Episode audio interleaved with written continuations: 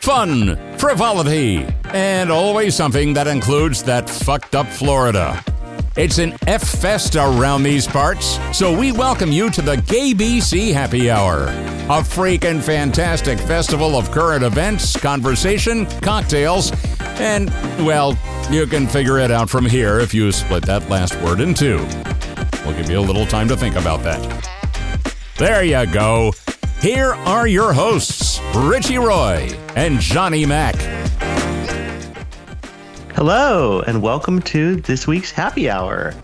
Uh, we are here on a lovely evening, uh, and depending on when you're listening to the show, hope you're having a wonderful day, afternoon, or evening. Speaking which, how are you doing, Johnny? I'm good, thank you. Uh, it's been a pretty good week, and I am looking forward to hanging out with our friends this evening. It's a little odd because we're actually recording and doing the live show on Friday rather than Thursday evening, and we'll find out why because you actually were somewhere in attendance at an entertainment event last night in New York City, and I'm looking forward to hearing about that too before we get out of here tonight.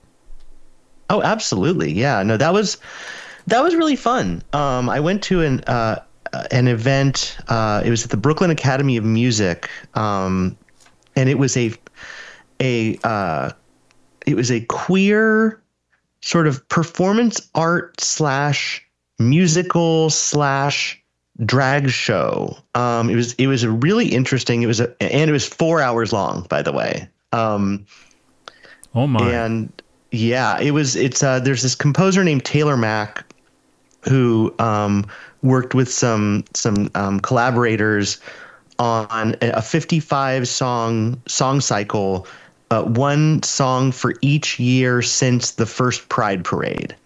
And um, as they sort of said at the beginning of the show, um, this is the, re- reverse conversion therapy. We hope you come out of this queerer than you came in.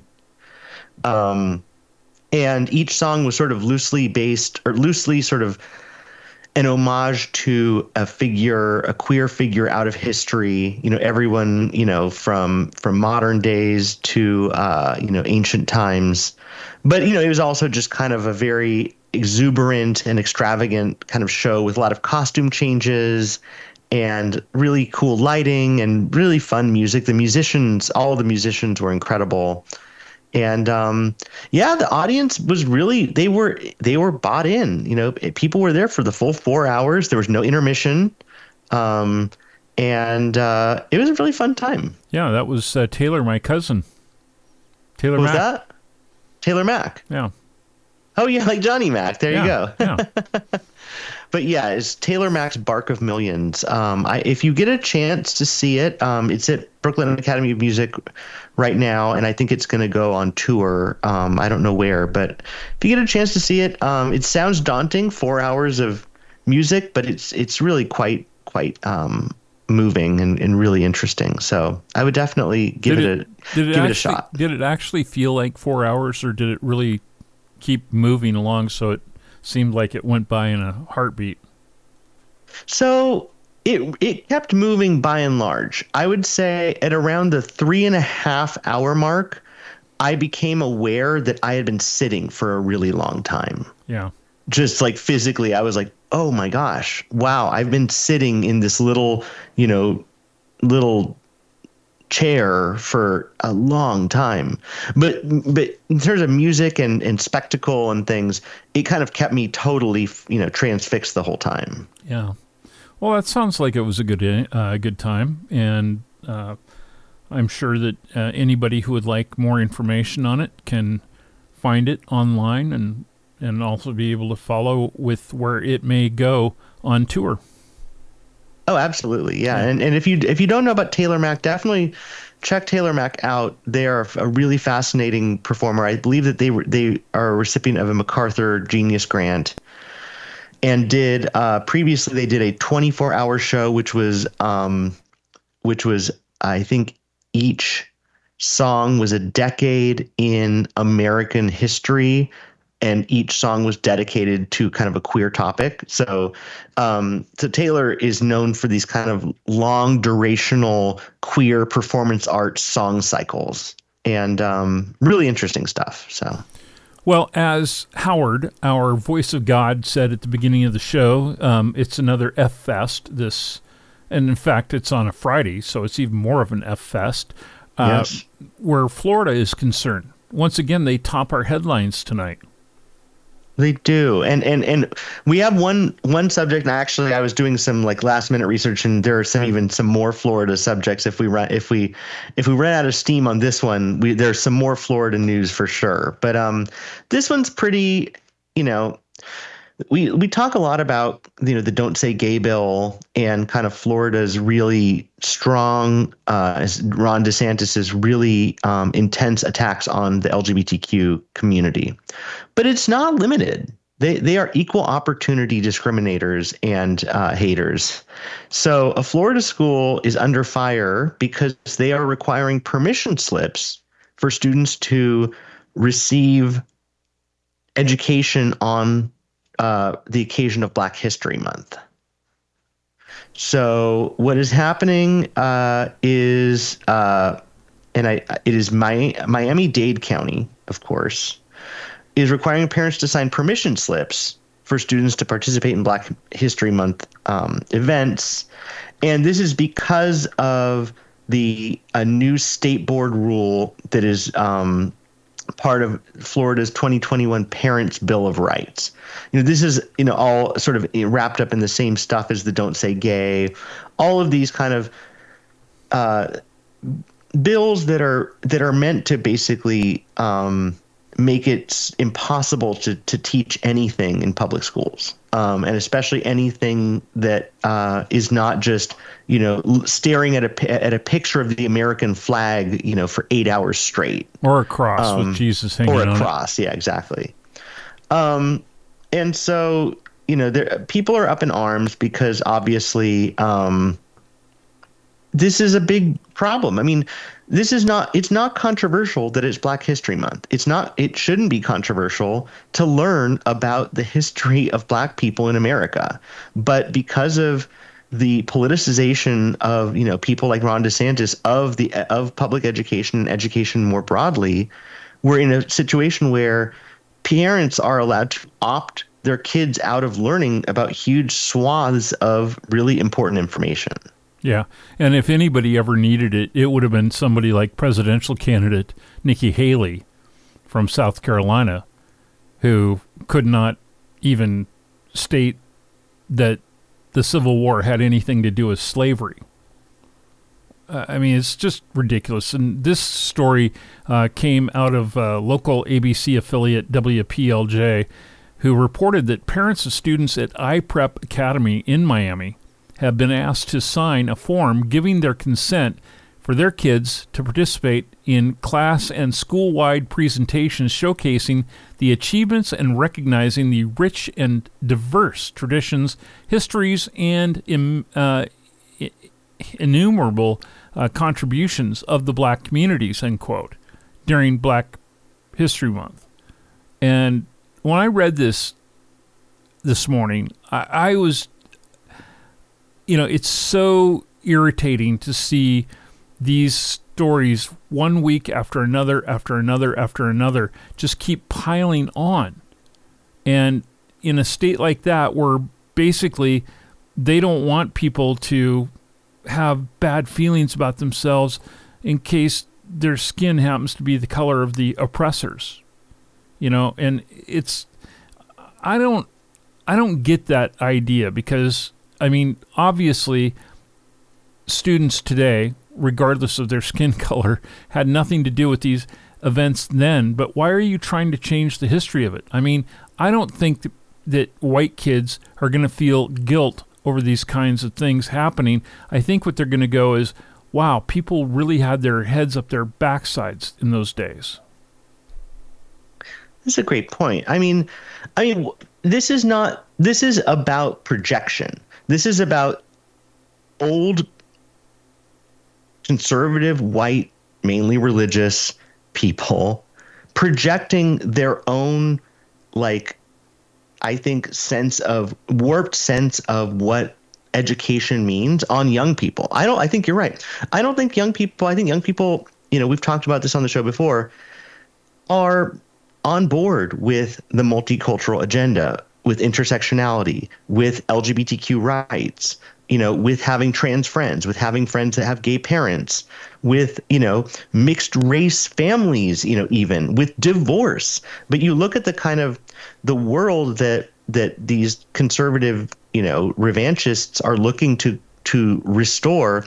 You know, again, we we've talked on the show before this they want to go back to before Brown versus Board of Education. Right. Ultimately, they want they want integration to not have it happened, and they want essentially a kind of um, a propagandistic idea of what education is. Education is about learning how great your country is, how great you know the the developments of your forefathers, definitely not founding people, but forefathers are.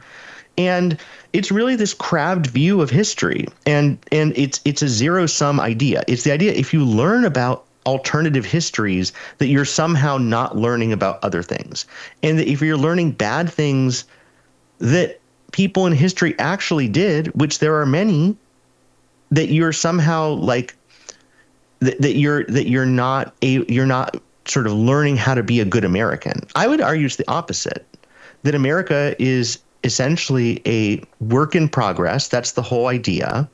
Is that it and that the more you learn about what didn't work, the more you can try to fix things and make it work better in the future. And so, you know, you get people and like you said, you know, you, we see evidence of it like Nikki Haley, but you know also things like I forget if it was Marjorie Taylor Greene or Lauren, Lauren Boebert who tried to use Martin Luther King's birthday to to say that we should stop the woke agenda because they because Martin Luther King was not for equity. Which, if there's anything that Martin Luther King was about, was literally equity. Of course. And so there, there actually needs to be way, obviously, way more remedial education about things. Um, and so it is just kind of it just highlights again um, the education has always since Brown versus Board, and now you know with things like charter schools, with things like school vouchers, with things like these don't the don't say gay bills, the anti woke bills, the the defunding of DEI and in public higher education, they are just education is in the crosshairs of a very very militant conservative movement that wants to make schools not teach things that are actually relevant in the 21st century. And boy, in the previous administration, do we ever see that play out with the appointment of uh, uh, Betsy DeVos as the head of the uh, Department of Education federally and starting to play that conservative agenda where public education is concerned. Uh, I want to take just a second to invite uh, our listeners, if you want to sound off on this issue and give us your two cents, uh, please do. Our telephone number is area code 760 677 0111. That's 760 677 0111. You'll also find it on the gaybc.com homepage. And we hope that you will participate tonight if you are so moved by something that we're discussing or how it you know makes you feel or what you think should be done about that we'd like you to share your thoughts with us as well so please do, uh, do feel free to give us a shout tonight on the GBC Happy Hour. Yeah, and and one of the the, the news stories that I saw because this is sort of in keeping with Florida and education that is not unique to Florida, but is you know is it moving its way through there? Is that Florida lawmakers are advancing a bill to allow schools to adopt quote volunteer school chaplains who what? could act as substitutes for trained social workers or counselors. okay. And so, and and the thing is, this is not, and, and it's actually there's similar laws be, working their way through in Texas, Utah, and some other states but this is a new a new move because again, uh, one of the things that people who are on the on that on the right they don't you know they don't believe in integration and they certainly don't believe in the separation of church and state. Yeah, I was going to so say this is a total erosion of of what's left of separation of church and state. Right. And and the thing is what they're trying to do is, you know, basically give cover for school districts to essentially um, gut their you know they're counselors and trained social workers who generally are people who are um, of a mindset to be let's say um, thoughtful about childhood development which might involve things like lgbtq identity um, with things like racial identity with all kinds of different subjects that they actually have training and know how to treat students and, and, and make them feel welcome. Instead, why have those when you can have some untrained volunteer school chaplain with and of course there's not going to be any kind of guidelines as to what their training or background needs to be um, and allow you know essentially kind of evangelical radicals uh, to volunteer um, to take that take those jobs. Um, it's it's outrageous. Well it keeps bringing me back to this point, and I was thinking about it about an hour ago because uh, before we actually came in to do the live show tonight, uh, Richie and I were hosting a space on Twitter, and in there, one of our guests, one of the participants in the conversation, was talking about something we oftentimes hear people talking about, especially in the LGBT community, which is that they were planning to move to Florida. Mm. And I don't understand, and I'm not trying to, you know, out these people as being, you know, crazy or anything like that, but um, I don't care how good it could be in one specific community because it's very queer friendly. But in a state like that where there's that much oppression, I cannot understand for the life of me well why anybody would want to move into that insanity. I mean, to me, that would be like, you know, Jews moving into Nazi Germany. Yeah, it's it's what it is is it's an ex- to me it, it's really an expression of privilege. It's just basically saying I have what I need and screw everyone else who's immiserated by the the politicians who are running this state because I can live in Wilton Manors and be happy. Yeah. And so good for me. That's what it. That's what the message is that I think is sent. I understand it for people who live in Florida, have lived their whole lives there, and it's not just that simple to up and leave and go somewhere new. But uh, come on, folks, uh, we have to send a message somehow. Stay with us. We've got more to come right here on the GBC Happy Hour with Richie Roy. I'm Johnny Mac. 760 677 0111 is our telephone number.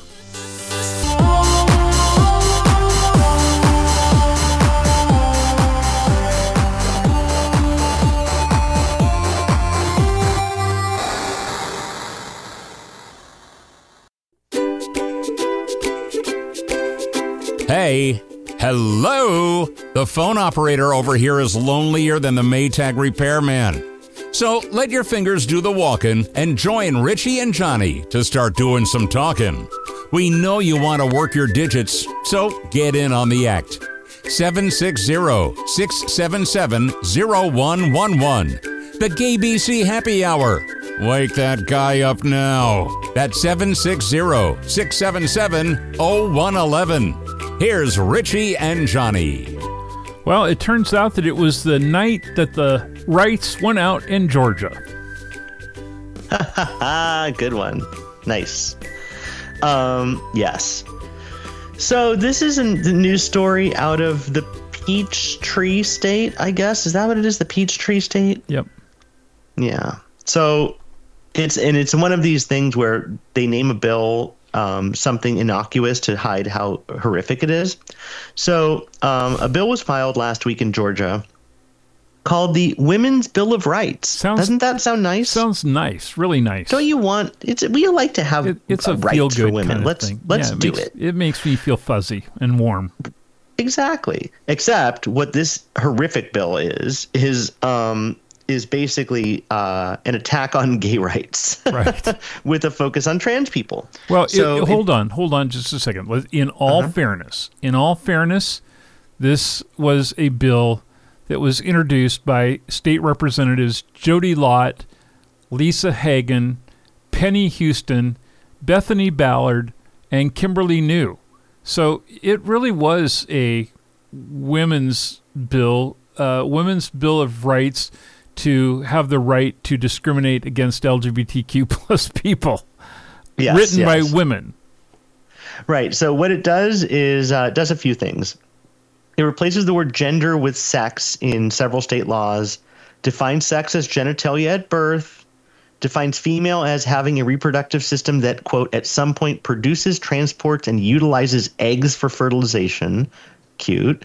And male as someone with a quote reproductive system that at some point produces, transports, and utilizes sperm for fertilization. Um, what a what a cozy little definition. But um, another thing that it does, which is sort of the the meat and potatoes here, is it would rewrite uh, Georgia's hate crime laws to eliminate the terms sexual orientation and gender from protected categories. Basically, uh, if someone commits a hate crime to attack a gay person or a queer person, uh, that won't be a hate crime anymore in Georgia.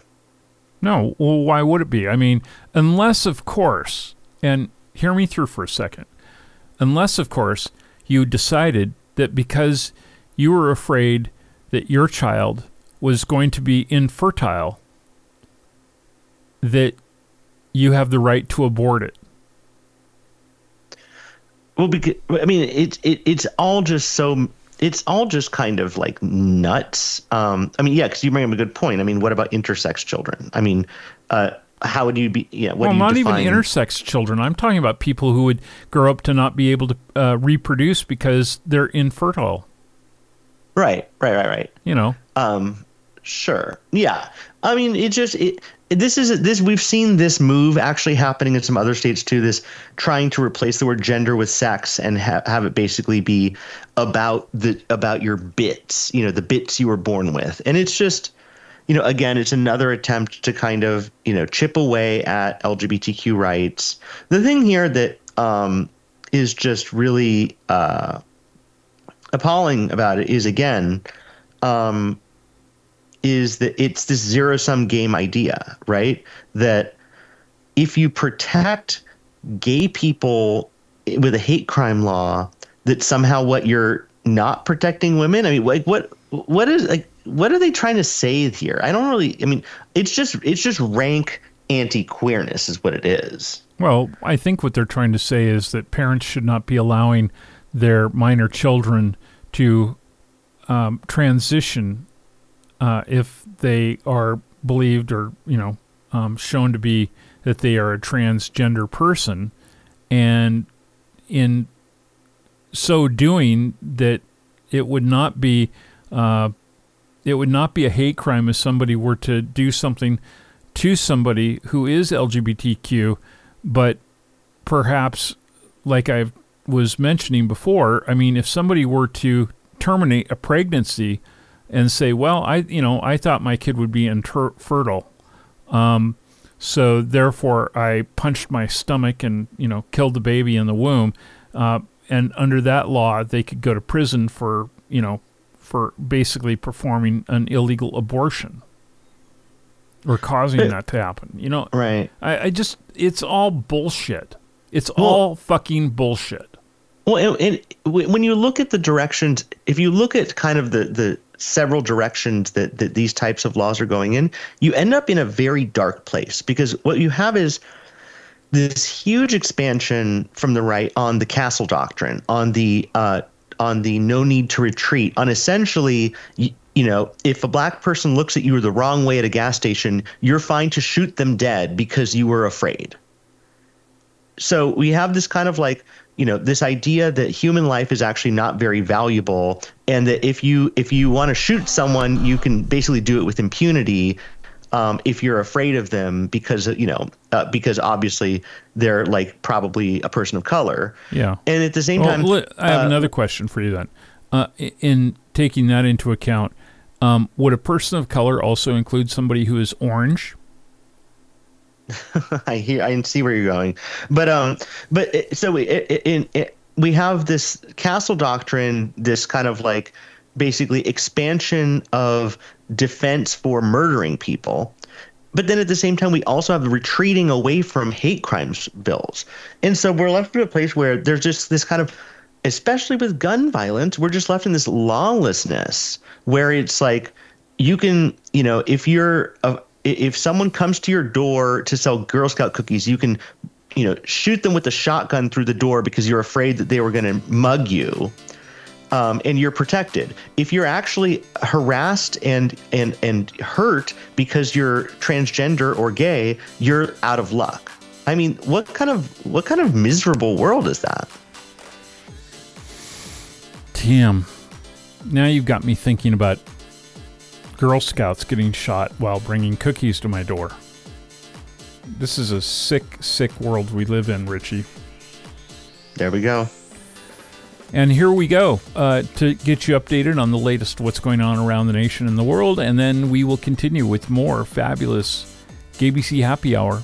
Stay with us with Richie Roy. I'm Johnny Mac. Phone number 760 677 0111.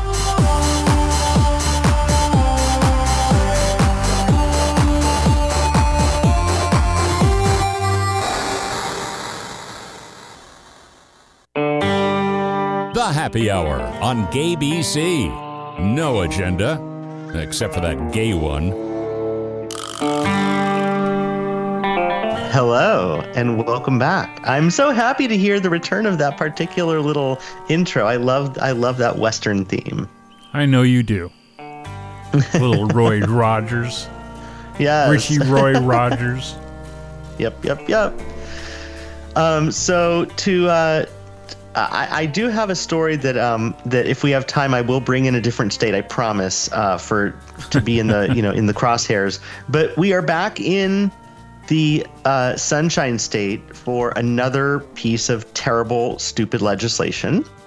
Um, and uh, there was a Senate, a state Senate hearing where an anti-LGBTQ uh, speaker was uh, laughed off, basically laughed off the stage, uh, for, or laughed away from the podium um, after ranting and raving.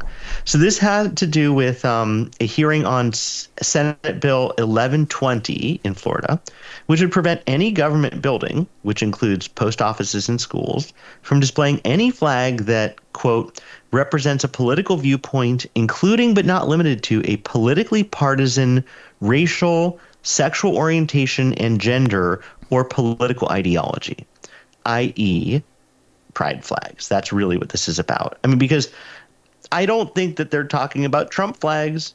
There's no such thing as a Biden flag.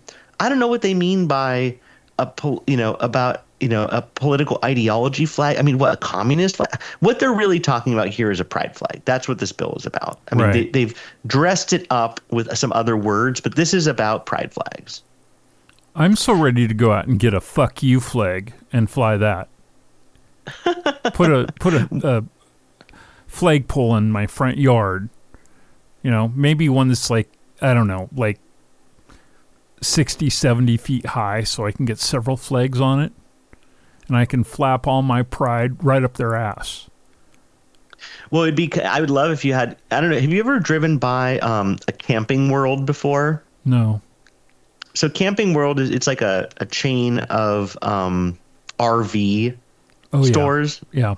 and what their whole claim to fame is they have these gigantic flagpoles that flag that have like the world's biggest American flags on them. Right. It's gigantic flags, that you can see from like miles away. Um, you should get one of those Camping World flagpoles and, and just have a giant uh, pride flag in your front yard. Yeah, I think something like that. I mean, because I'm sick and tired of all of these bigots. In fact, I was thinking, you know, uh, we should coin the word on our show here. We should call them fliggets. You know, uh, FL for Florida, and then IGIT, the you know backside of bigot, and and so they can call us faggots, but we will call them fliggets.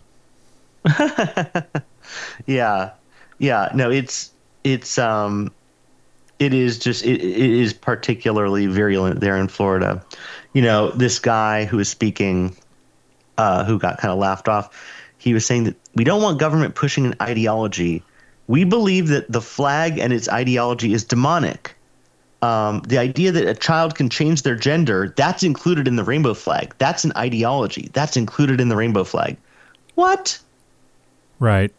I mean, when I read this yesterday, I was like, uh, well, I was not surprised because if correct me if I'm wrong, but I think that that guy was from the Florida chapter of the Christian Coalition. Oh God. And so this is the kind of stuff we've been putting up with ever since the days of Ralph Reed and you know Pat Robertson and Jerry Falwell and those types. Fortunately, they are all now living permanently in hell. But um, well, I don't know about uh, Ralph Reed. I think he may still be around, but um, soon enough he'll he'll get his.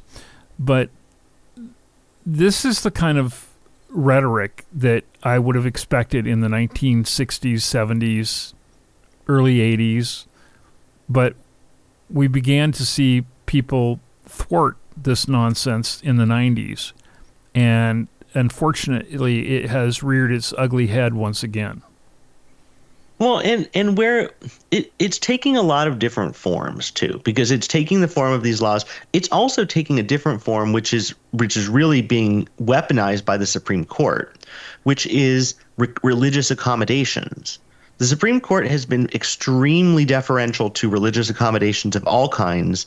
Um, and there have been, you know, attempts, you know, I believe during the Trump administration, there was that uh, attempt for rulemaking to allow, you know, pharmacists and EMTs and doctors to essentially not uh, to be shielded from, uh, you know, any kind of discipline if they decline to provide medical care because they have a religious belief against providing a certain kind of care, including care for trans people, care for gay people, care for people with AIDS, etc. Yeah. Um, you know, abortion care, whatever you name it. Um, and we see these this kind of steady march of religious accommodations. I was just watching a a, um, a, a, a legal uh, webinar today about religious accommodation, and there are just the the things you see on this accommodations gravy train is just breathtaking. Um, you know, a lot of where it came in um, is you saw it happening. It happened during COVID nineteen. Um, people were essentially asking employers. Uh, they were asking for religious accommodations to not have COVID 19 vaccinations because they believe that, the quote, their body is a temple and that um, their religious belief is that they should not have to take a vaccine. If they think that their bodies are all temples, they definitely need to fire the architect.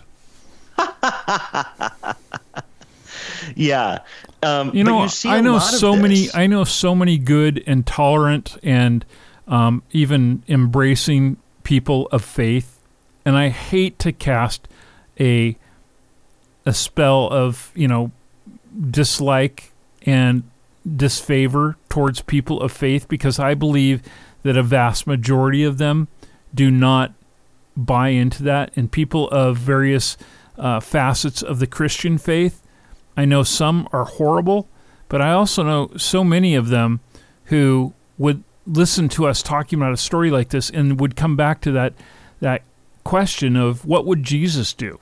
And you know, if they really followed and understood the teachings uh, that came from Jesus Christ, they'd be, you know, they they should fear for their souls uh, if they truly believe in Him, based on His actions as He walked the earth. And well, I mean, and, I mean that, goes, that's absurd.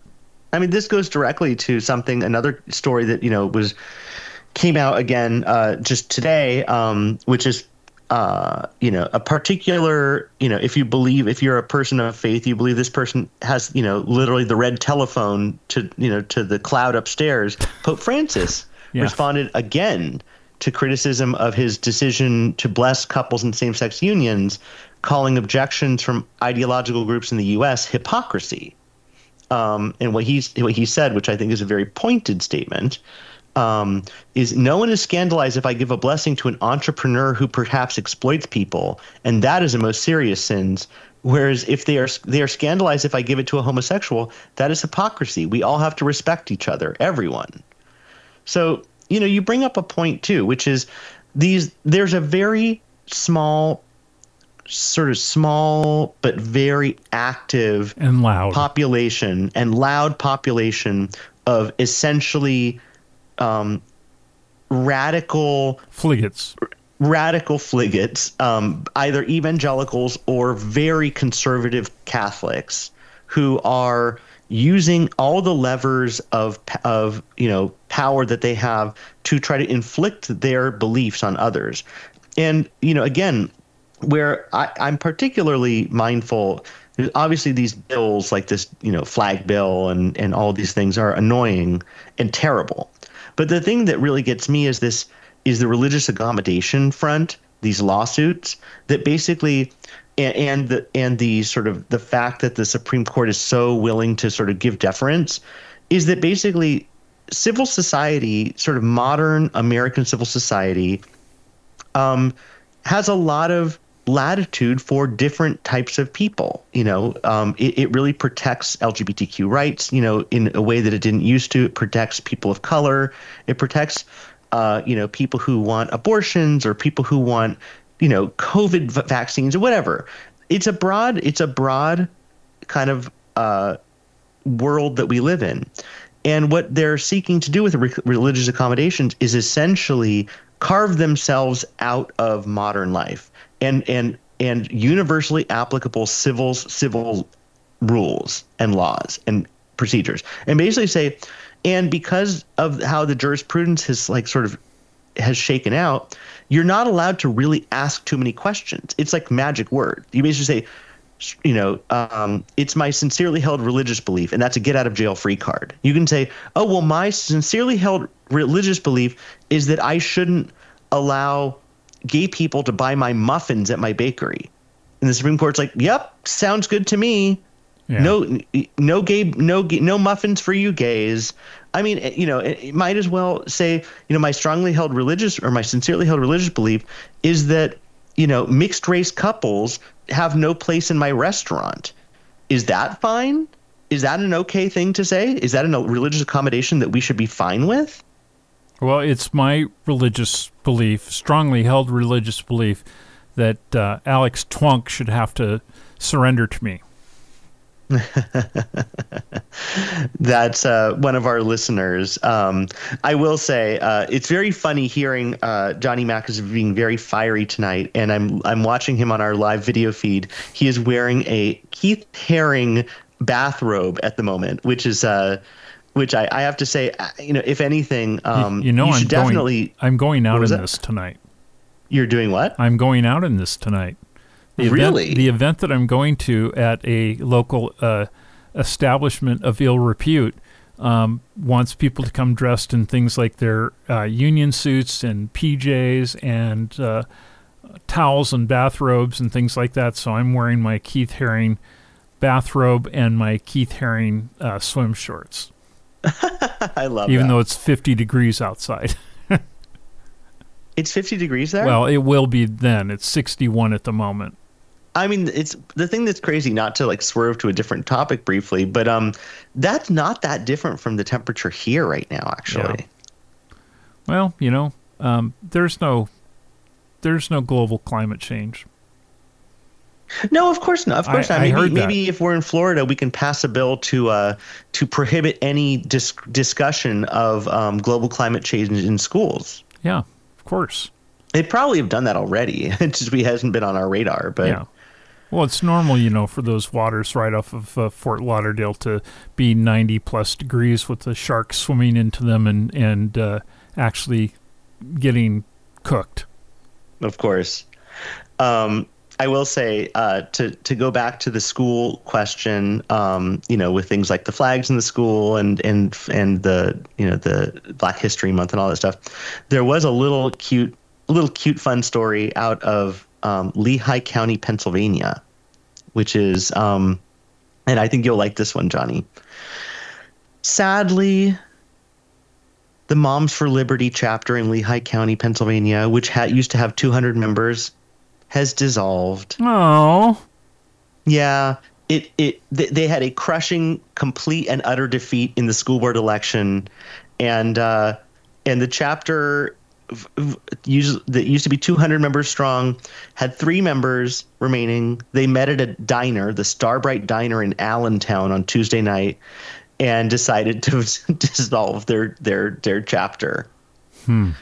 So you know, uh, it's good to see, you know, because this chapter was actually pretty active um, in things like opposing mask mandates and supposedly critical race theory in schools, which I've never understood that that whole bugaboo because that's something that's taught in law schools. It's not really something that's taught in in like lower, you know, in in elementary schools or high schools. I don't really understand that Well, one. it's a It boogeyman seems- topic. What? It's a boogeyman topic. It it is. It's a total boogeyman topic.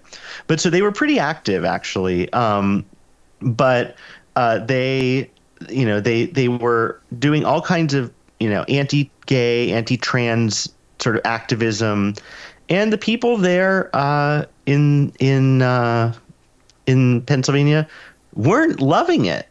And so uh, this person who was the uh, the the chapter's endorsed Republican Laura Warmkessel, uh, who ran for a seat on the on the Parkland School Board, uh, lost, as did all of her fellow Republicans to Democratic candidates. Oh, And uh, yeah, and so uh, all of the Republican and Mom for Liberty backed candidates lost their races in Bucks County, nearby Bucks County as well. Um, and so sadly, Moms for Liberty in, in Pennsylvania is kind of uh, is, is a little bit kind of a dead letter. boo hoo hoo. Yeah. Well, you know what? Um, I want to know whether or not most trans people are more or less satisfied with life after they transition. And there's a new study out, so Richie's going to have the scoop on that. I also want to let you know that we have a great special guest coming up in our second hour this evening, and we're going to talk tech with him. He had his hands on one of those new Apple Vision Pro units last week, and he's going to give us his take. So I hope you'll stay with us. We've got a great show still to come. Thanks for being here with Richie Roy and myself, Johnny Mac. 760 677 0111.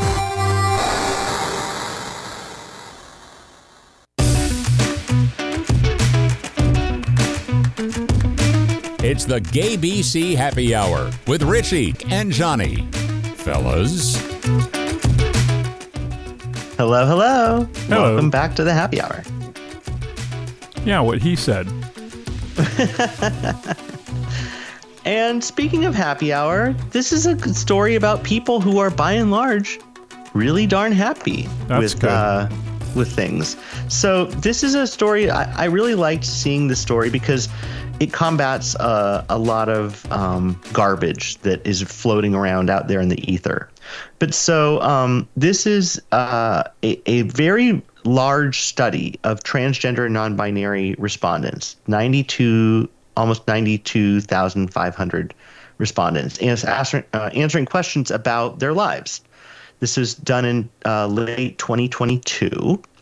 It's the 2022 U.S. Transgender Survey that was conducted by the National Center for Transgender Equality.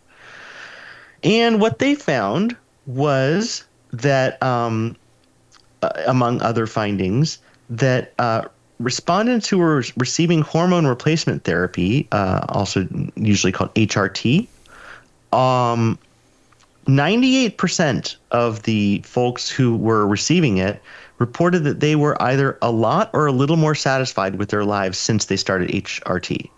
And less than 1% said that they were less satisfied with life since starting HRT. Similarly, 97% of trans people who had at least one uh, form of gender affirming surgery said that they were either a little or a lot more satisfied with their life since the surgery. Less than 2% said that they were less satisfied.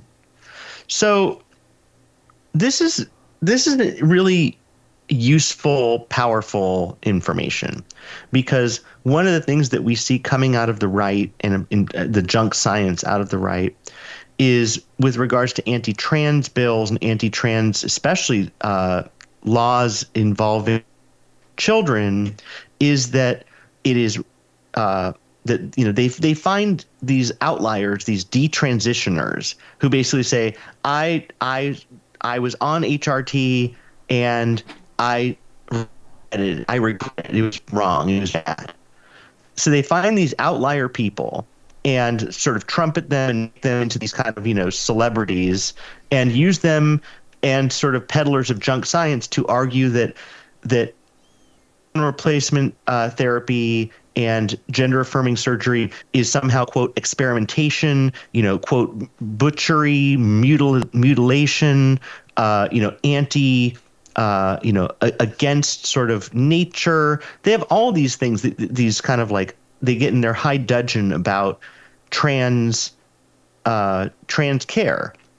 What this survey shows pretty pretty overwhelmingly is that they're just wrong. They're just not correct. If you actually look at trans people who actually exist, the vast, vast majority. I mean, the thing is, if you look at something like people who get a knee replacement surgery, the percentage of people who are happy after the knee replacement surgery is like 60%. The, these are people, trans folks are overwhelmingly, vastly happy with receiving gender affirming care, whether HRT or gender affirming surgeries. That these numbers are actually like incredibly high. The one negative thing, really negative thing, well, there's a couple I want to point out from this, um, and both of which I'm not surprised about. You know, when I was running the LGBT station at Sirius Satellite Radio several years ago, um, we used to interact an awful lot with transgender listeners because one one field of work that they were in uh, in big numbers was over the road trucking.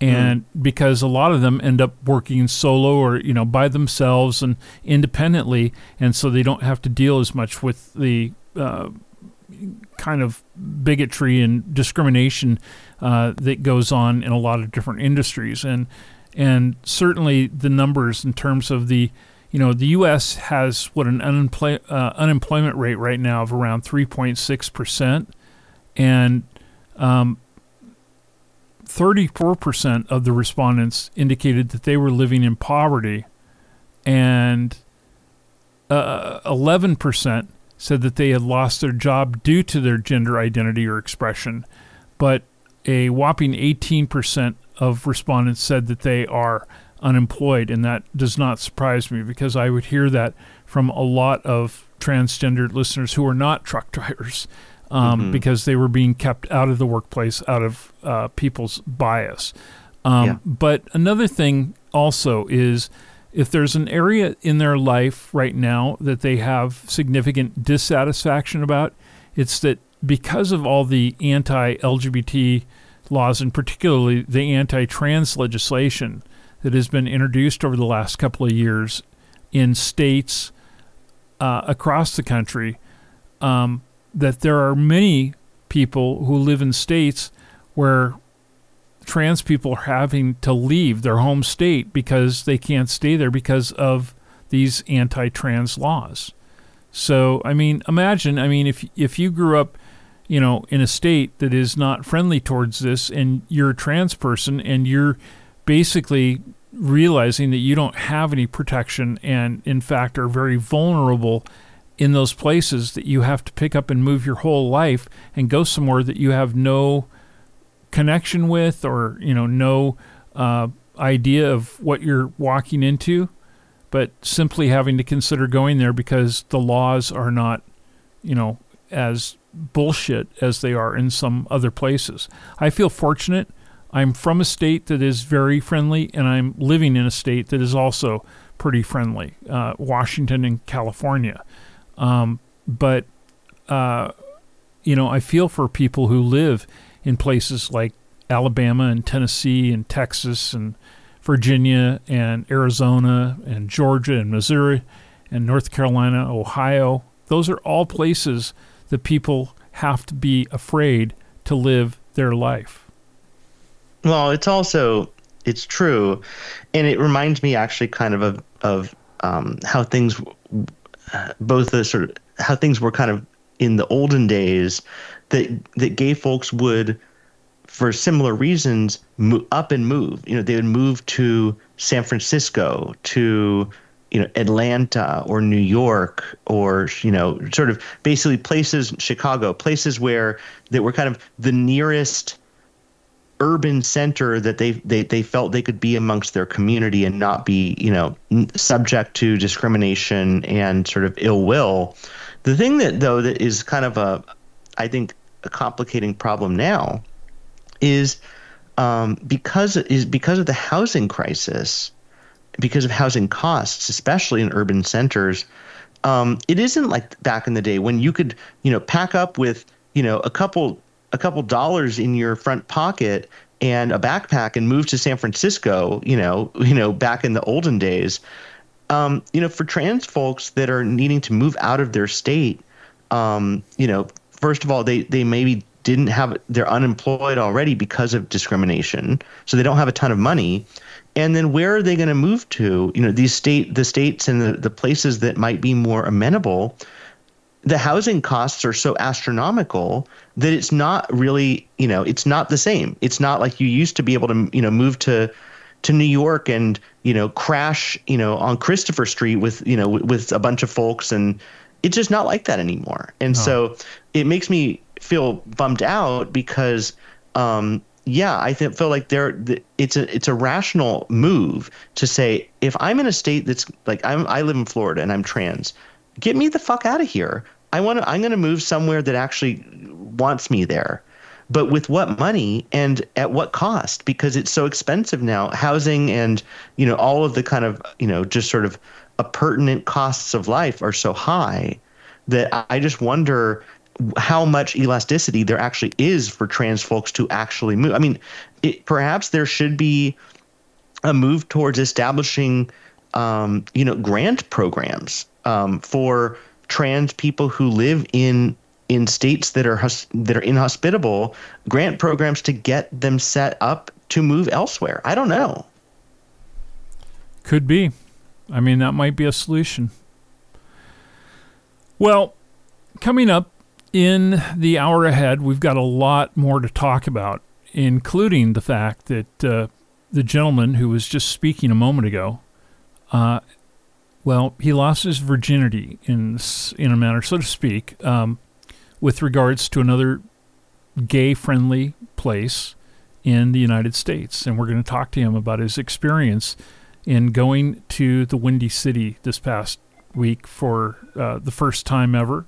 And I hope that you'll hang out with us and continue to uh, uh, listen in and participate in our program. The phone number here, if you'd like to do that, is 760 677 0111. Uh, we're also going to be talking about uh, Massachusetts student uh, or students who are having to uh, deal with a First Amendment issue in the Bay State, and it's kind of screwy. So we hope that you'll hang in there and uh, stay with us on this edition of the GAYBC Happy Hour. I'm Johnny Mac, and I'm Richie Roy. Thanks for being with us on this Friday night.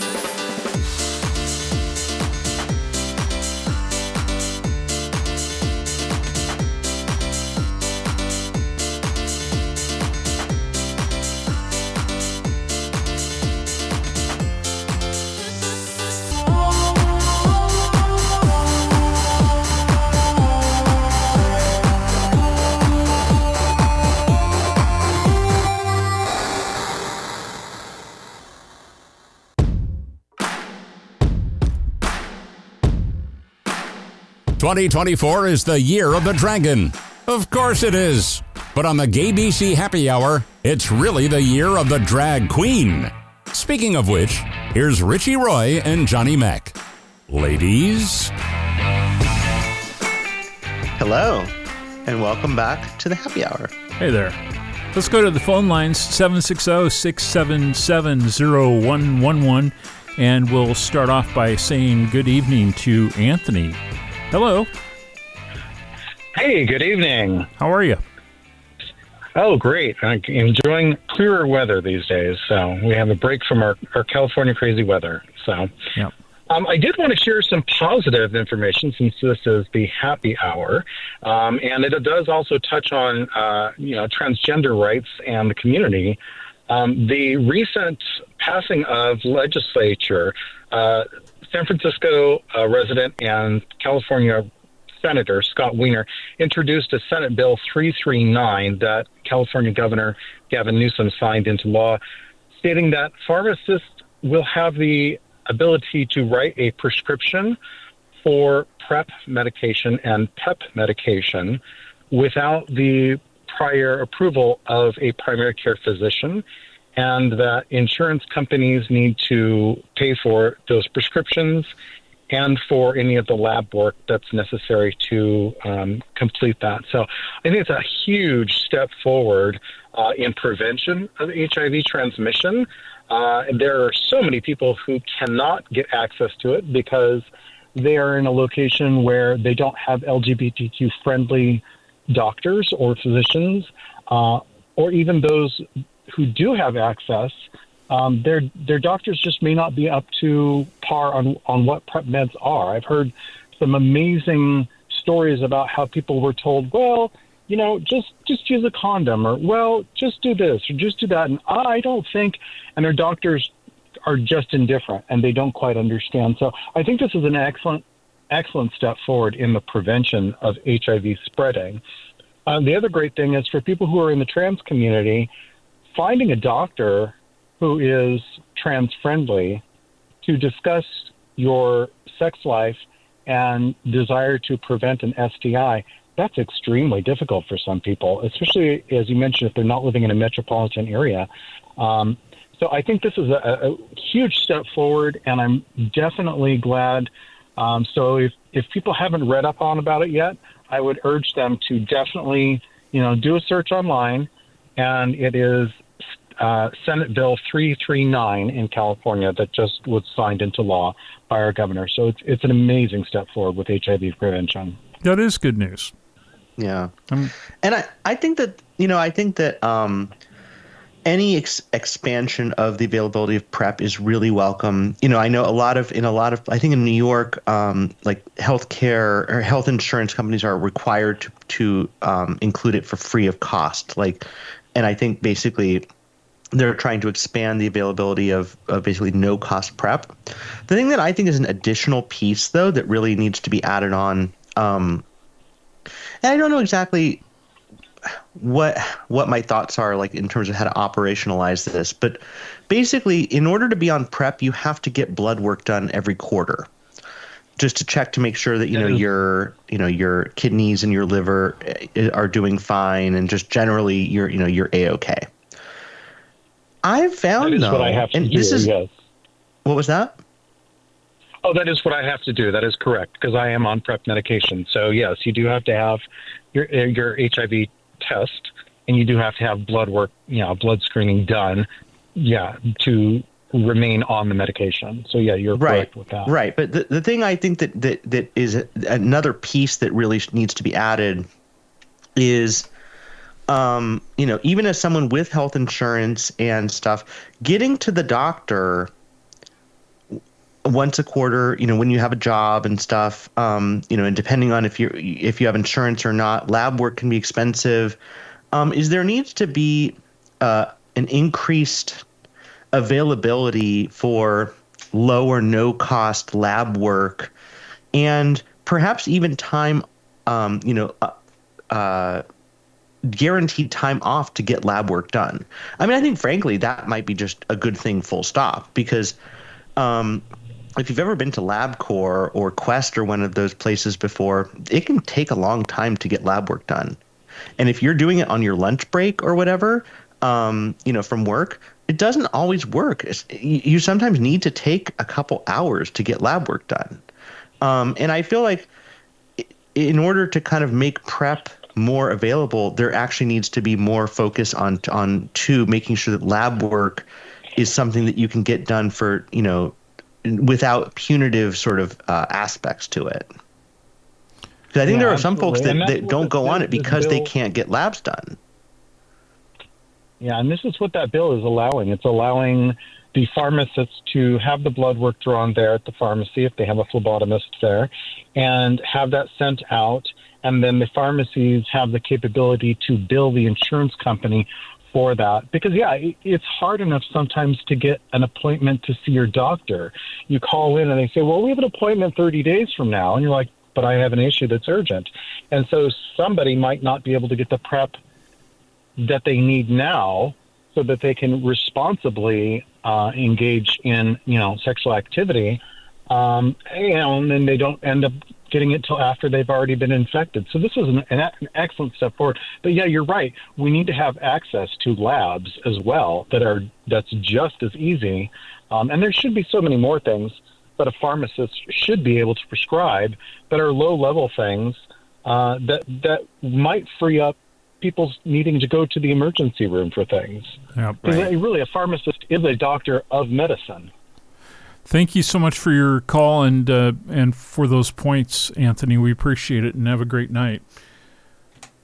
760-677-0111 if you'd like to join the conversation with us. We'd love to have you here. Well, also in the news this week, a Massachusetts student is fighting uh, over a ban on his bigoted, ill-informed T-shirt that he wanted to wear to school, and it's it's a matter that's now before the uh, federal appeals court in Boston, uh, where yesterday it appeared uh, it appeared uh, skeptical that a Massachusetts middle school violated a student's right to free speech by requiring him to stop wearing a T-shirt that said there are only two genders.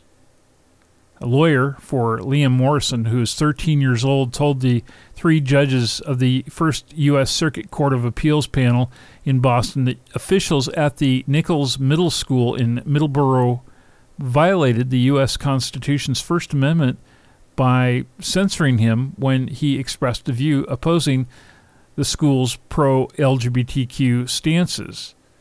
And the lawyer, uh, his name is David Cortman, said that uh, Morrison wore the t shirt in seventh grade to show that he disagreed with the school's support of views that biology alone does not determine sex, uh, which it expressed via pro LGBTQ posters and Pride Month celebrations. And I don't know how you feel about this, Richie, but uh, frankly, I learned an awful lot of lessons when I personally was in high school, uh, challenging some things between uh, the journalism staff that I was on with the school's newspaper and the administration and the students, uh, the ASB body, the political body at the school. And, you know, there's a lot to be said for the fact that uh, minors do not necessarily have uh, uh, full extension of their constitutional rights, but um, also that a school, an institution, does have a superseding right to create a non hostile environment. And if other people who happen to be LGBTQ um, feel endangered in that safe, uh, in what was supposed to be a safe space for all, um, I don't know. I, I'm not sure exactly where to come down on this because I do believe that that people have a right to express their opinions. I just don't know that they have a right to do it on a T-shirt. It's an interesting question. I mean, th- I have a, I have a little bit. I'm I'm of like many different minds on this one, but one of the things that I am a little bit of a mind of, and I know that this is going to sound this is going to come a little out of left field in the, in terms of what you're saying, is I actually, I'm really um, supportive of in uh, lower education, especially. I'm I'm actually in support of uniforms. Um, I am too.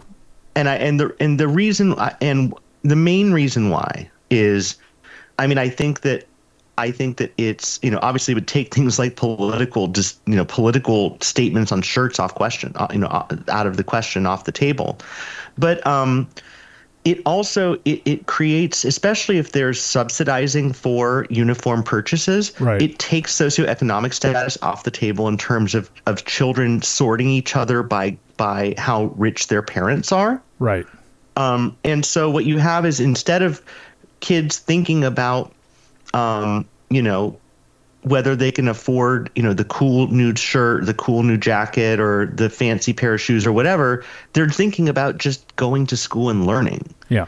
Um, and so like I'm I'm kind of that's sort of like my like out of left field thing on this is like like fuck his shirt first of all. His shirt is just a, he's a troll and I I know he's not popular at school because people who are pulling that kind of stunt they're they're it's a cry for help. He's he's just like he's lashing out he's trolling. Yeah. and so you know whatever. I feel sad for him more than anything because either he's brainwashed by his parents or the lady doth protest too much. Either is terrible. Yeah. but um at the end of the day i kind of i'm kind of like uniforms are kind of a great thing for schools i think Yeah, I think it's the uh, great equalizer in uh, the halls of, uh, well, really any level uh, in K through 12 uh, Mhm. to make them wear uh, uniforms. And I can say that uh, and admit that I was not in a school where I had to wear a uniform. I went to a public school, but I would wholly support, especially if the if the uniforms are subsidized, uh, so every family can afford to have them. And if you uh, had that, I had a teacher. I think I may have mentioned this on a previous occasion, but I had a teacher who called into my show one day when I was on Sirius Satellite Radio, and he told the story. He actually taught in a school district that was uh, in the same place where Microsoft is headquartered, Redmond, Washington. And Redmond is one of those communities that has both sides of the railroad tracks. On one side, there's the Microsoft millionaires and the families, you know, that uh, are in high tech. On the other side, there are people who are um, financially, uh, fiscally challenged for sure. And he had a situation with a student who, you know, always wore, you know, $150 tennis shoes and, and bling and all that.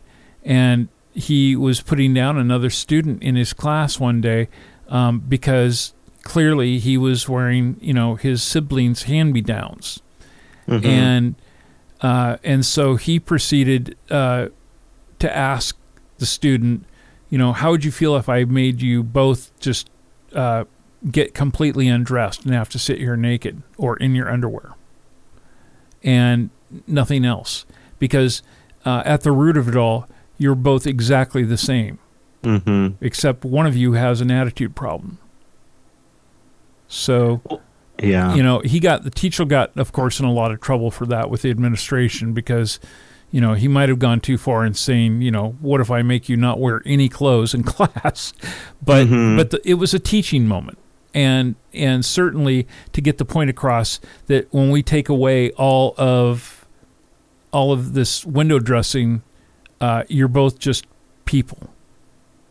Yeah, and and you're right about that. You know that in schools there is kind of like, you know, kids in schools don't have the full complement of of protections. That's just uh, that's that's just a balance that we've decided to strike. Yeah. And what's good for the goose is good for the gander at the same time because you know we're seeing all kinds of um, attempts on the right to make it so that kids can't wear a, a pride shirt or a pride bracelet or you know a shirt that says gay is okay or whatever. Um, so if we're gonna go if we're gonna limit that speech, then let's limit the speech on the other side then. Um, you know, shirts that basically are you know wearing a shirt that that that is there, there's shirts that are supportive and shirts that are hateful you know um, and i would say that you know wearing a shirt that says you know everyone is okay that's different than wearing a shirt that says there are two genders. I mean that's basically just a that's a troll that's a, a provocation. And schools really aren't places that sh- that provocation should really be uh, you know sanctioned. Yeah. Uh, let's go to the phone lines at 760 544, or I'm sorry, 760 677 0111 and say hello to Warren in Pennsylvania. Welcome to the show. Hi, thank you so much for having me. You're welcome. We So, have just I a just couple of say- minutes, so All right, I'll, I'll be quick. So Okay. I just want to say, as a current high school student, I wear six-inch heels to school every day, and that would not be obviously allowed in most uniforms. and I feel as though that's a part of my expression. So I think while uniforms do have a benefit of people being on kind of an equal playing field, it can also kind of disadvantage the creative flow process of people and their expression of like their identities through things such as clothing.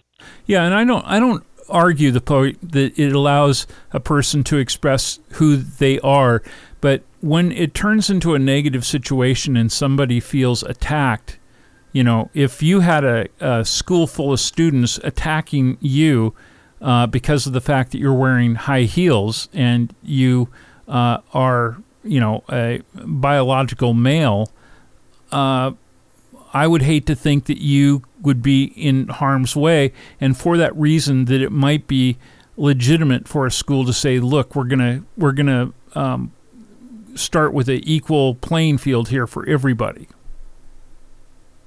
Well, I think there's already so much discrimination on like kids are always going to find a way to make fun of other kids, kind of just what they do. So I think the like the way they go about it hasn't really changed. Like you see videos of kids fighting in public school ba- and bathrooms that have like uniforms. Yeah. Well, I, Yeah, appreci- I appreciate your input on it.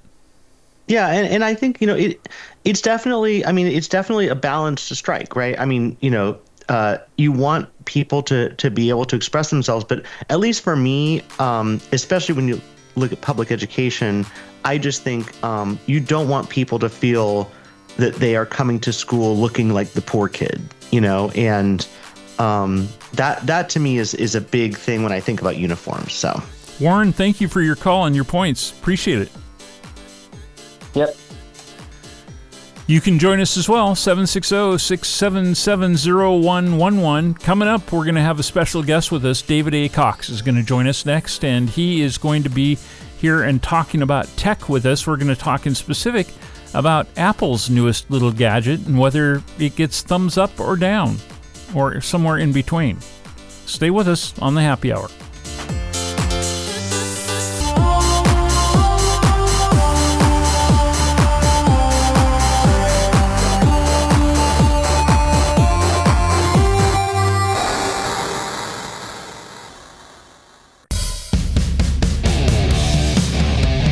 Is this show gay enough for you?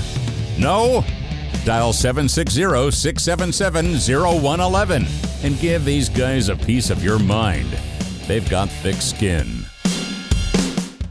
Hello, and welcome back to the happy hour.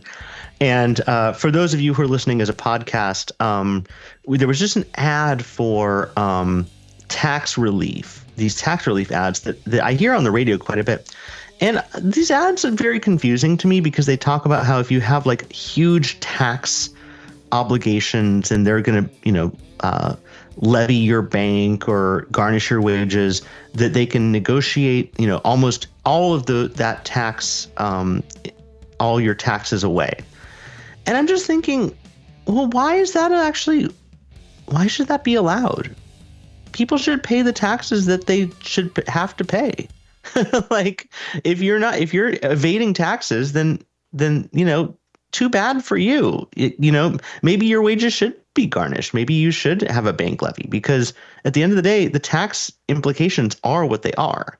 You can minimize them through tax planning and stuff but at the end of the day if you're if people are just not paying their taxes and then the IRS comes a calling I don't really have too much sympathy there I must say Well, I am pleased now to welcome our guest uh, this hour, David A. Cox. He is uh, familiar to people all over the place because he has a channel that we're going to tell you about on, uh, well, he's on YouTube and you can get to his website uh, as well. But he has had the, I think, good fortune to get to experience Apple's new Vision Pro headset. And so we welcome him to the ABC Happy Hour. Hey, David, how are you?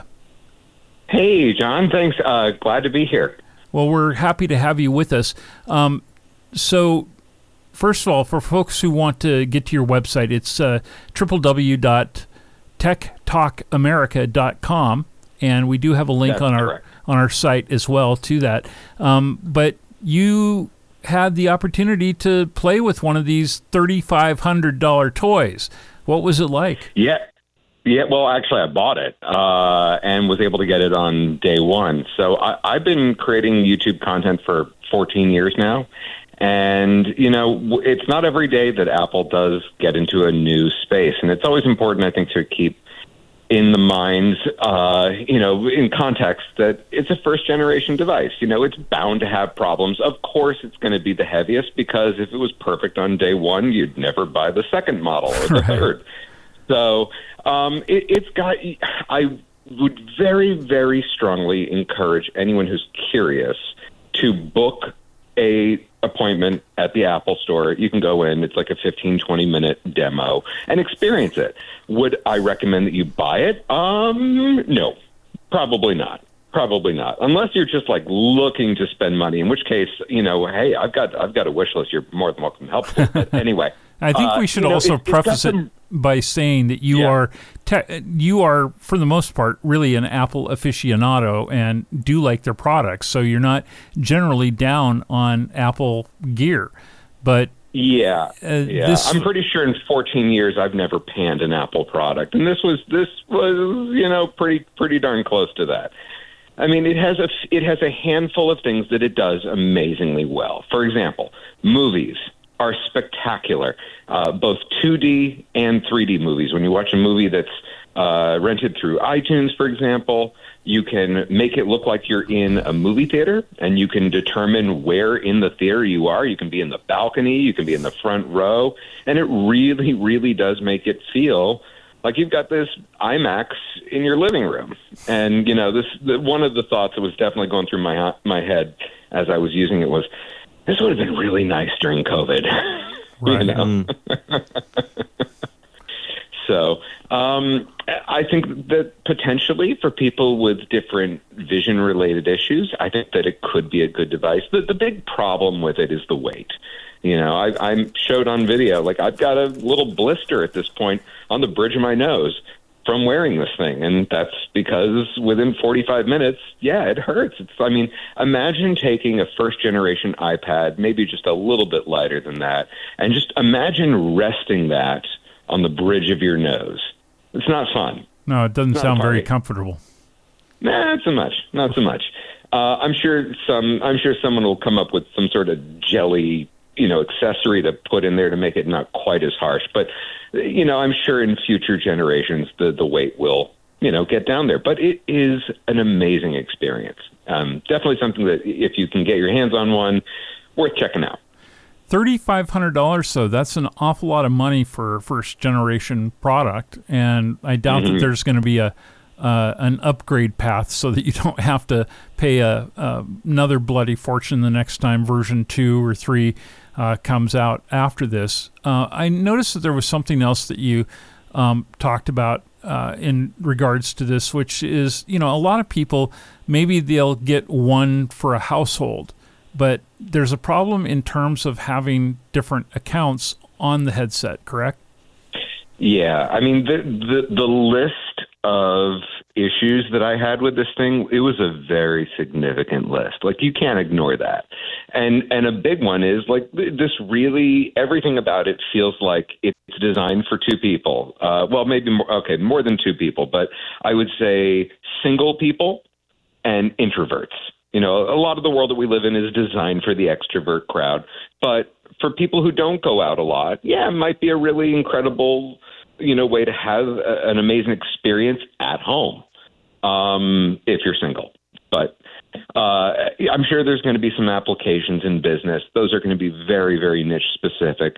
Um, but as far as the general population, I think it's going to take at least another one to two generations to get it to the point where the average person can use it. And I'll, I'll share with you, like, I think a lot of people uh, don't really know how do you use this. Like, like how is it just movies or is there are there other applications? So, one of the things that I did in my video was I showed that in your home you can say like, let's say you go by your refrigerator, you can assign an app to live right by your refrigerator. So.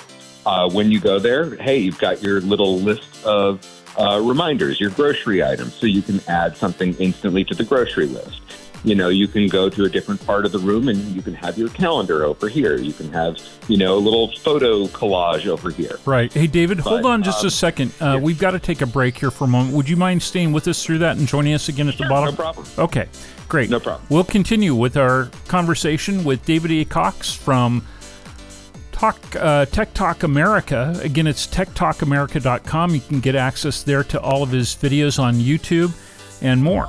Stay with us. The news is next.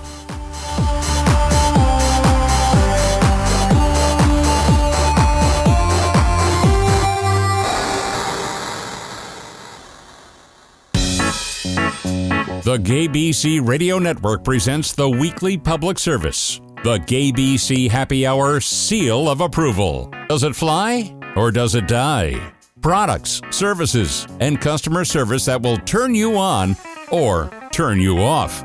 Does the cup runneth over or has the well gone dry? Richie and Johnny, take it away. Hello, and welcome back to the happy hour. And we are chatting about the Apple Vision Pro with our guest. And I, you know, I'm interested. I, I have to say, I'm very fascinated with this product. Um, I'm I'm not the most like first adopter person on the planet, but um, I recently went to MASS MoCA um, in Massachusetts, and there was a um, Laurie Anderson, who's a performance artist um, who I really enjoy. She had some v- uh, some VR headset art that was really beautiful and interesting. And I thought if anyone's gonna can do VR headsets right, it's gonna be Apple. And I, I was I'd be interested to think about, you know, what about use cases like, you know, you see U2 recently did that concert in the sphere and just the the visuals and the kind of like world that you can create you know in a 3d environment. Um, you know what about things like using vision pro for kind of not necessarily gaming but actually experiential kind of you know atmospheric art type of things? You know is that is that a use case that might be interesting I think absolutely. Um, I can tell you one of the experiences that I got to go through, which was really interesting, is through the Apple TV app. Uh, they have an experience with Alicia Keys. So it's a 360 degree camera, and you're right there in the recording studio. And it, and I mean, with the spatial audio, it really, it's, I mean, it's, it, it's, it's hard to describe it. I, I mean, it's, you have to understand the number of pixels in each lens is 23 million. That's take this take your iPhone, light up one pixel, you can barely see it. Now divide that by 64. That's the size of the pixels in the Vision Pro. Mm. And so when you have that level of clarity, I mean your brain can't even process it. How do you how do you can, how do you how do you process that? 23 million pixels in the size of a postage stamp. And you can just the the kinds of things that you can do are really amazing. The the thing is is also the amount of time. Uh, there really is a 30 minute limit to to anything. And so for a, you know one of the first things I'll tell you the first thing that I did when uh, this was one of the big questions I got what was the first thing that I did after I got it kind of up and running was I you know what I've already paid $4,000 for this damn thing. I might as well spend another $19.89 and rent the Eras Tour. And so I put on my AirPods Pro and I tried to watch the entire concert. Now, I saw it twice in theaters. I love Taylor Swift. I couldn't get through more than 45 minutes. It was just, I, I was taking notes on my iPhone as I was going through this, trying to note all my experiences and my thoughts. And I just, I looked at my, my notes and was just like, ow, my nose hurts. It's broken. I think it fell off. You know, it just, and, and it, it takes, it does take you away from the experience. So, uh, but this is the thing. It's, this is why I think it's, you should go and get a demo of it, but absolutely do not buy it. It will give you a glimpse at what is to come, and you'll see, you know, you'll see where this is all going. I think, I, I do think that the 360 experiences can be. I, I, you know, especially here's what I think about. Think about the the generation that's growing up now. You know, kids in high school. You know, they went through COVID, and that kind of screwed up their childhoods a little bit. And a lot of them have kind of had to, you know, they've grown up on the internet. They started with cell phones when they were babies in restaurants, you know, when their parents give them iPads. And I think that Apple sees that this is where that generation is going. And it's just, it's the generation that is completely addicted to screens, which, let's face it, we're kind of already there. But I, I just think that this is probably the next frontier. It's just going to take a while to get there. Um, and it, there is going to be a slow adoption rate. But the big, the big thing, it all comes down to the weight. Now, have you have you experimented at all? Because I know one of the things that, that they're saying is a selling point, which I think could be really intriguing, is the um, is the 3D spatial video uh, recording aspect. Yeah, yeah. So I got to. So I I was really fascinated by this. Uh, um, so my I actually have a course that I taught on Final Cut Pro, which is listed on the resources page of Apple.com. So I'm very very very much into video editing, and so this whole concept of being able to film in 3D really kind of cool. So I uh, just the other day went to Sunnylands and I wore the Vision Pro and I also brought my iPhone 15 Pro.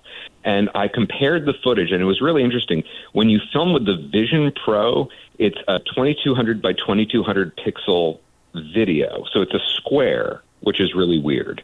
Uh, Whereas with the iPhone, I mean, you look at the footage shot on the iPhone 15 Pro, and it, it's just a night and day situation.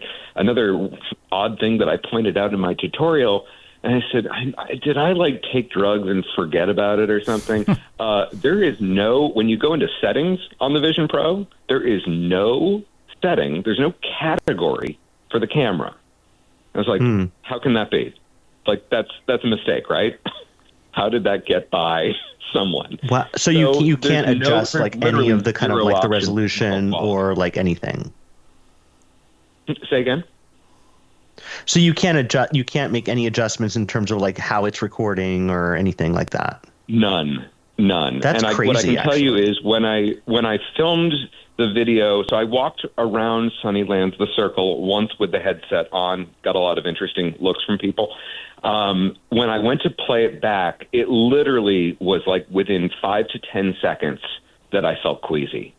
I mean, when you film spatial video, you have to have a tripod. Um, I'm, I would love to actually go up to the top of the tram right now and film some spatial video up there. I would, and what I'm curious to see up there is, okay, we know if you, we know if you, if, if you try to do it with the Vision Pro, you know, it, it tends to cause, it tends to induce nausea. If I film on a gimbal, does that make it any better? Probably not. But anyways, I think I think filming the the tram in spatial video is going to be a real trip.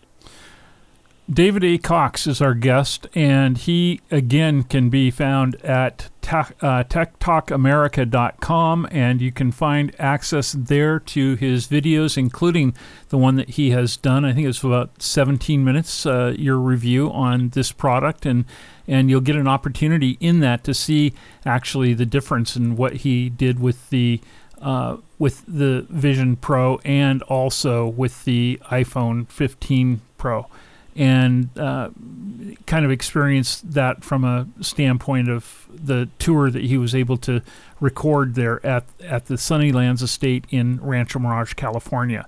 Uh, David, thank you so much for joining us, and I hope we'll get a chance to talk again soon about other tech stuff. Thanks, guys. Would love to. This is this was a lot of fun. Great. Thank you so much. We'll talk to you soon. And Richie uh, was just in Chicago, and it was your first go round there, huh? It's true. It was my first trip to the Windy City, and I um, I loved it. I actually had a great time in Chicago. Um, and I, I, you know, full disclosure, I spent almost the entire time except for um, one quick meal uh, out of the loop. I was in the loop the whole time. Um, Well, you and know, that's it's important kind of to, to be kept in the loop. yeah, it, which is kind of like the central kind of like Right. business center of town.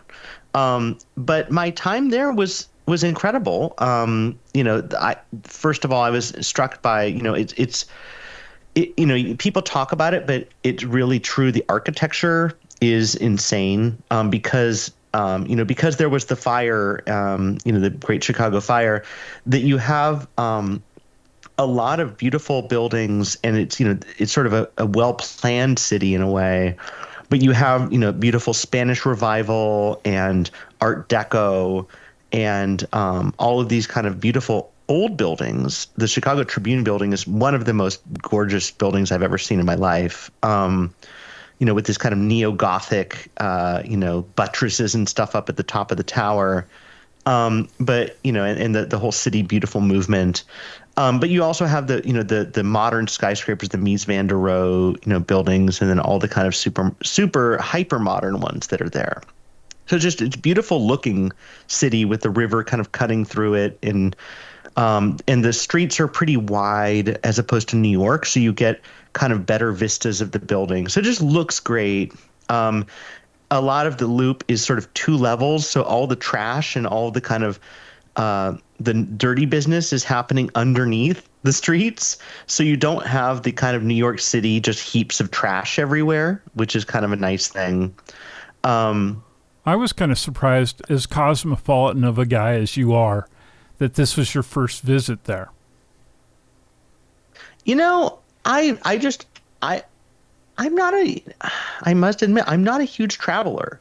Like I, I, I really tend to stay where I live. So I, you know, I've lived in a, a, a bunch of different places, but I tend to I don't travel that that much. So this is yeah, this is a new one for me. Well, let's talk um, about your dining experiences there, especially one in particular that you had been looking forward to for years.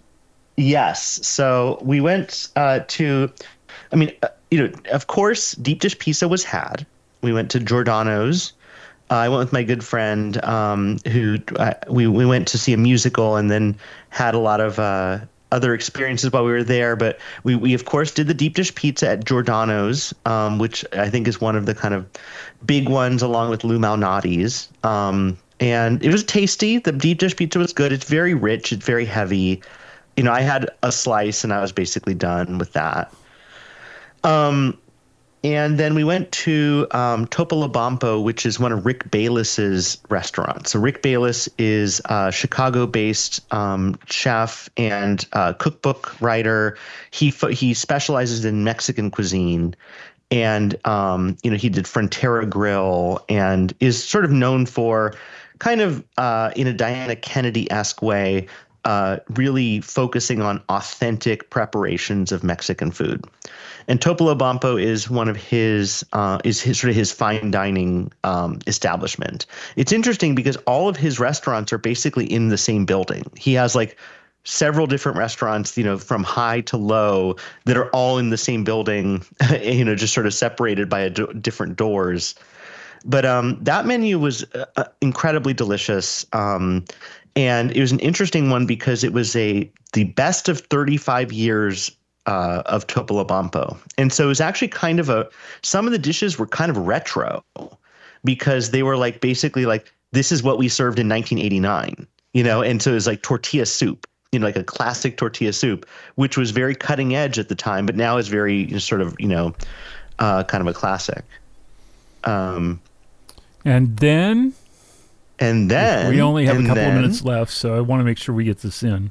Yes. Um, went to Alinea, which is a restaurant I've wanted to go to for, you know, probably 15 years or or more. Um, and that's a Grant Achatz' restaurant. Um, and uh, it was incredible. The the entire meal was like Willy Wonka's, you know, workshop. Um, every dish was kind of unique unique plating, very wild flavors. Um, everything was delicious, but everything was crazy. You know, the the dish that I kind of keep coming back to is um, was a piece of was a, a, a chicken in a kind of a creamy almondy cream sauce with what looked like a embroidered blanket over it. But the blanket was made out of rice wine vinegar. How? I don't know. But it was a basically a vinegar blanket pulled over a beautiful piece of chicken um, in a creamy sauce, and like and, and, you know that that was one dish that was amazing. Another one was called the black truffle explosion, which is basically a spoon that had what looked like a ravioli in it. That had a little piece of black truffle on top of the ravioli.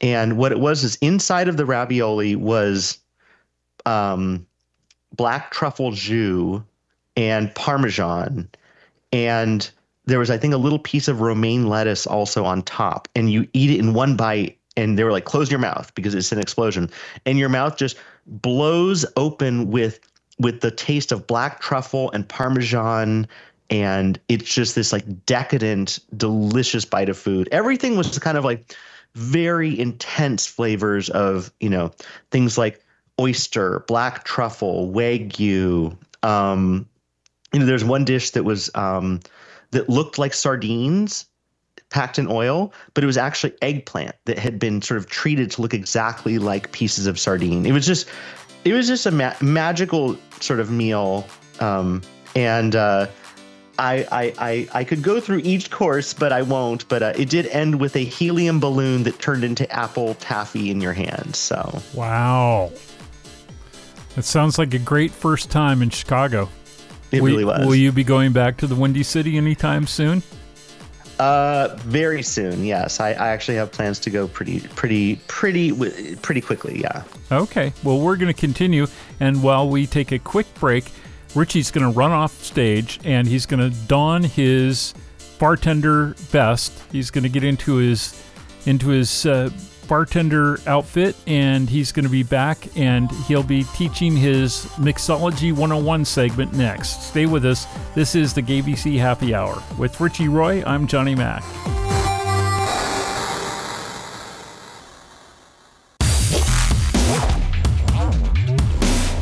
Homo mixologist Richie Roy and his ice cube handler Johnny Mac present the latest lessons from the GAYBC Happy Hour School of Mixology. As they say at GAYBC, bottoms up. Hello, and welcome back to the happy hour. Welcome And- to the bar. Yeah, to the mixology corner. Yes, and um, I will say before I get into tonight's drink, I will say one of the things, one of the my, the highlights of Chicago actually was a bar. Um, there's a tiki bar down in the Loop area. I don't know if they call it just the Loop or the Loop area. I Loop. don't know, but down there, um, called Three Dots and a Dash, and um, it's a tiki bar. They also have like sort of a separate little room, um, and we were in the separate room. That's kind of like a little quieter bar off of the main bar, and the drinks are insanely artistic and beautiful. You know, each tiki drink, you know, comes in. Each drink has its own signature glass. I got one drink that was served in a, a wooden box full of moss and shells, um, with a with a a glass that looked like a puffer fish full of like a passion fruit and pineapple rum kind of thing, and then they pour dry ice down into the bottom of the box, and then they slide it down to the bar too. So, it's literally a puffer fish sitting on a kind of like ecosystem with with with you know fog drifting off of it all over the bar. That's the kind of place. Um, and the drinks were all incredible. The bartender was super super nice. Um, he actually ended up kind of hanging out with us, and we actually closed down the bar. And he kept uh, sort of plying us with different delicious beverages. Um, so that was a really you. fun time. Um, and so t- tonight's drink is actually a little bit inspired by Three Dots and a Dash, and also inspired by the kind of I don't know, depending on where you are.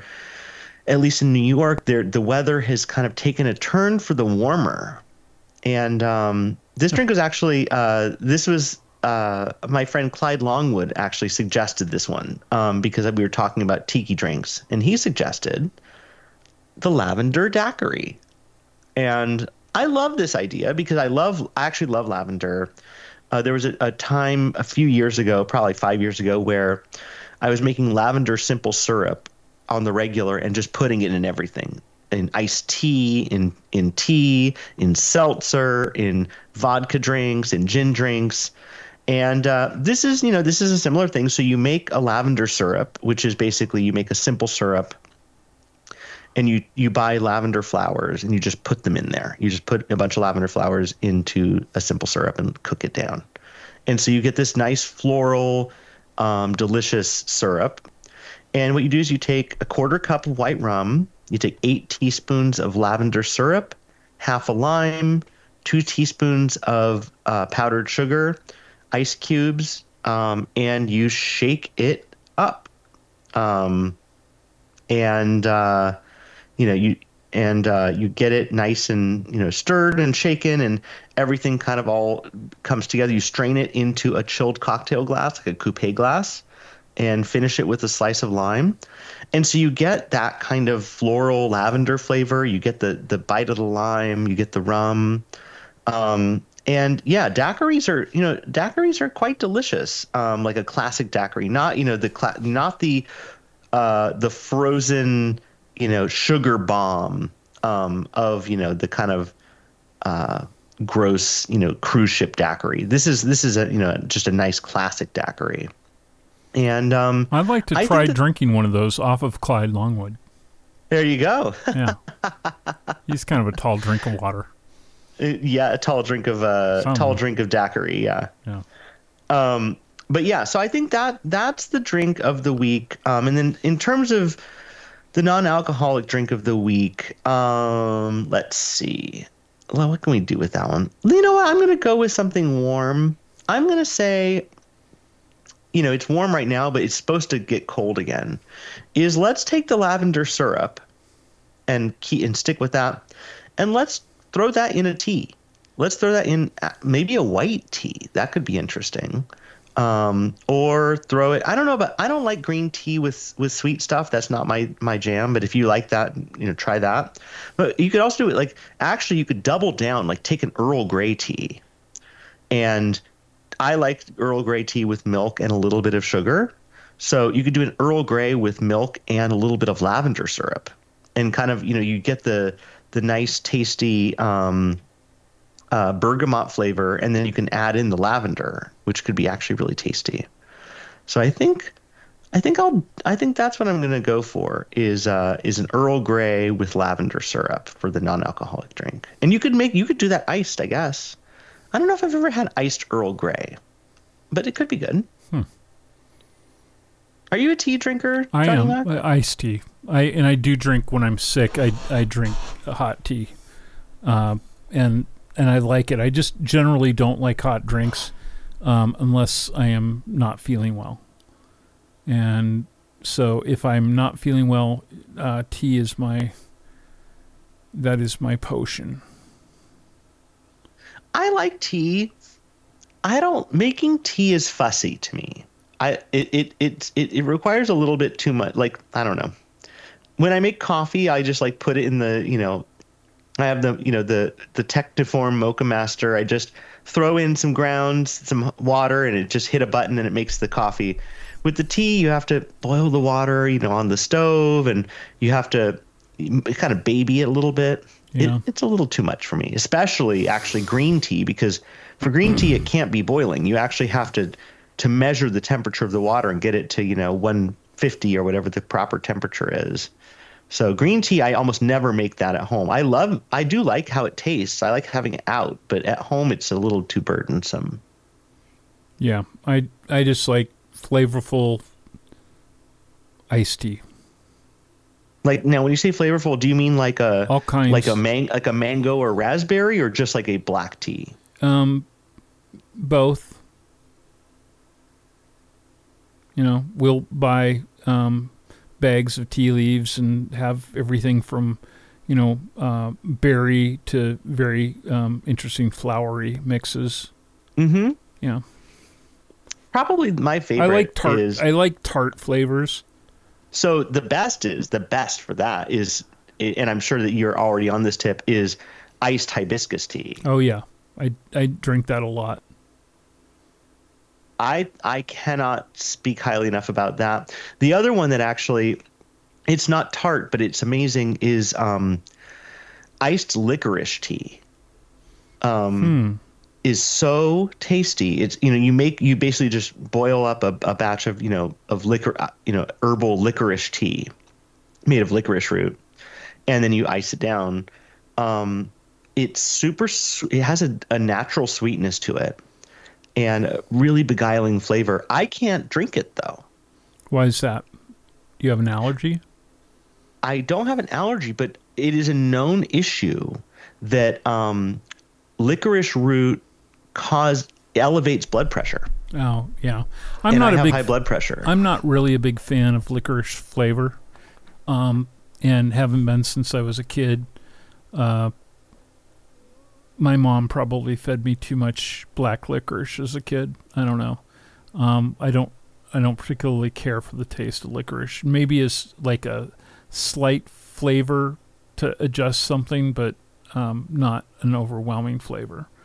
Mm-hmm. But you know, I like mango, you know, type teas and you know, uh, tropical flavored teas that are you know iced teas, either Right. uh, either green teas or black. So, at any rate, uh, I'm glad to know that you have enjoyed so much uh, of your experience in Chicago with with all of the culinary and uh, libation stuff that you got to enjoy. That was cool.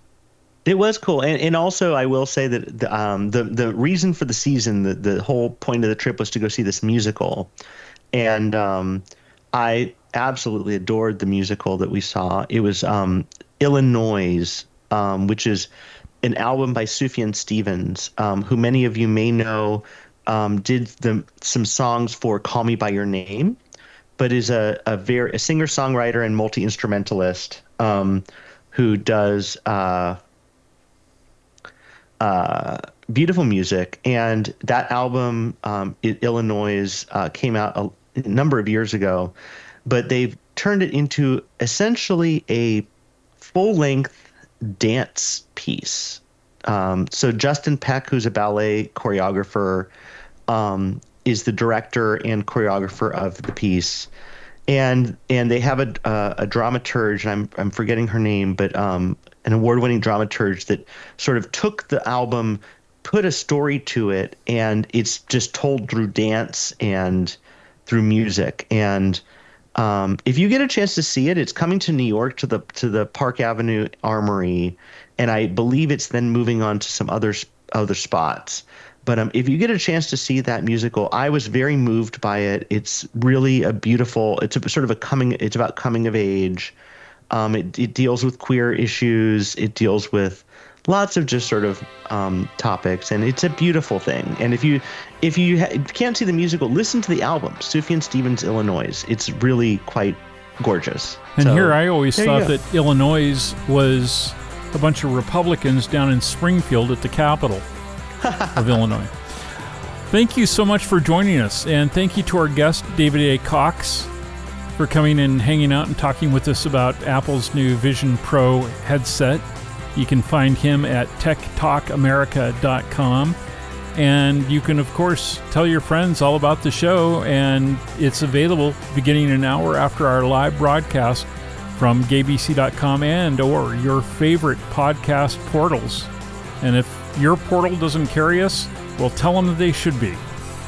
For Richie Roy, I'm Johnny Mac. May your shadow fall in pleasant places. Have a great week.